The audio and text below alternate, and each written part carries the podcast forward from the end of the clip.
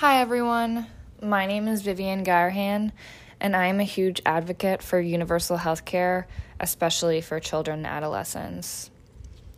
So, universal health care is defined as a healthcare system that assures all residents of, of a particular country or region access to health care. In a 2009 study conducted by researchers at Harvard Medical School, they found that 45,000 Americans die every year as a direct result of not having health care coverage. Healthcare costs continue to, spiral, to spiral upward, and less people are able to afford it every year. In fact, according to Megan Leonhardt, a 2021 study shows that 66% of Americans fear they won't be able to afford health care this year. So, whoever is listening to this podcast, about two thirds of you.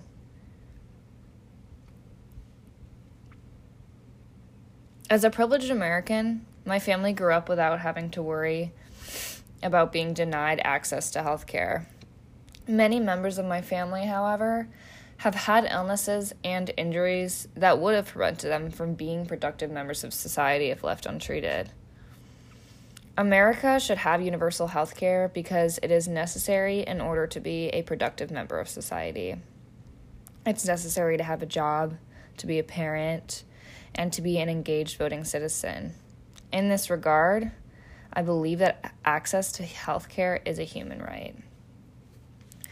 Before I go any further, I would like to point out that there is there is a form of universal health care happening in the United States as we speak and that's the COVID vaccine. The government is subsidizing COVID vaccines for everyone, and somehow there is a national agreement that the government should be providing this for us. My question for all of you is why aren't other healthcare needs that prevent a person from being a productive member of society being covered? I'm going to talk about three different reasons why people may not agree that um, um, us Americans should have universal health care. And then I'm going to explain why these points aren't valid. The first popular point that many people like to make is that they don't want their taxes to go up. With universal health care, nobody will be paying deductibles or health care costs. This means that a smaller percentage of a family's income would go towards health related financials with universal health care.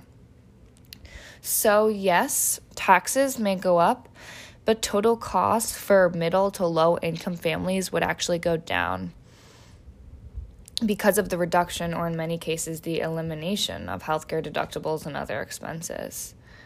According to Matt Bruenig from the New York Times, Americans will actually be spending less on healthcare costs with universal healthcare than they would without it. He states that lower income workers, higher income workers, single workers, and married workers with children all contribute around 40% of their pay toward taxes and health premiums. In countries with universal health care, residents are spending less of their income on health related issues. Finland, for example, has a system of universal health care and is known for its high taxes. A family in Finland that makes what is equivalent to $43,000 um, 43,000 American dollars per year pays about 23% of their compensation toward labor taxes, which includes taxes they pay to support universal health care. In France, it's 2%, and in the UK and Canada, it's less than 0% after government benefits. The bottom line is that with the universal healthcare system, healthcare costs and deductibles will be eliminated and compensate for any increase in taxes. So, the next point that many people like to make is that wait times are longer in places with universal healthcare. This is actually false. According to Nisha Kurani, Daniel McDermott, and Nicholas Shanosky, of the Peterson Kaiser Health System Tracker.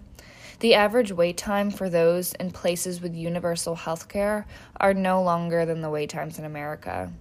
In some cases, wait times in America are actually longer due to the long process of insurance companies requiring referrals, even when the treatment is urgent. Countries with universal health care, such as Germany, France, UK, Australia, and the Netherlands, have on average shorter wait times than in America. According to Dr. Charlotte Markey and others of US News, in short, there is not enough evidence to make the conclusion that residents of countries with universal health care wait longer for treatment. The final counterpoint to nationwide access to universal health care that I will be discussing is the argument that U.S. healthcare is more superior than other countries with universal health care. According to Roosa Tikkanen and Melinda K. Abrams of Commonwealth Health Fund, all countries with universal health care have a higher life expectancy and a lower infant mortality rate than in America. And maternal mortality rate is about five times more likely in the US than compared to other countries. The Peterson Kaiser Health System Tracker, which I mentioned earlier, monitors the quality and cost of US healthcare. They have data that indicated that US has a higher mortality rate in nearly every category from childbirths to heart attacks. They also indicate that the US has the highest number of preventable causes and avoidable deaths. So, no, the US healthcare system is nowhere near better than any country with universal healthcare. I believe that having awareness of these three points and knowing that universal healthcare has no more cons than the current healthcare system in the United States is very important. I believe that every person has a right to basic health care. But putting my opinion to the side, it appears that universal health care may actually benefit the United benefit the United States in many other ways. So today I'm going to be talking to one of my good friends, Alexis Todd. She is about to graduate from nursing school here at the University of South Carolina, and I'm very proud of her. But the reason I am talking to her today is because she has had face to face experience in the pediatrics department of, of a hospital, and she has seen families that have not been able to afford health care for their children in sometimes life or death situations. Hi, Alexis. How are you doing today? Hi, I'm good. How are you? I'm doing good. So, what made you want to become a nurse, specifically working with children?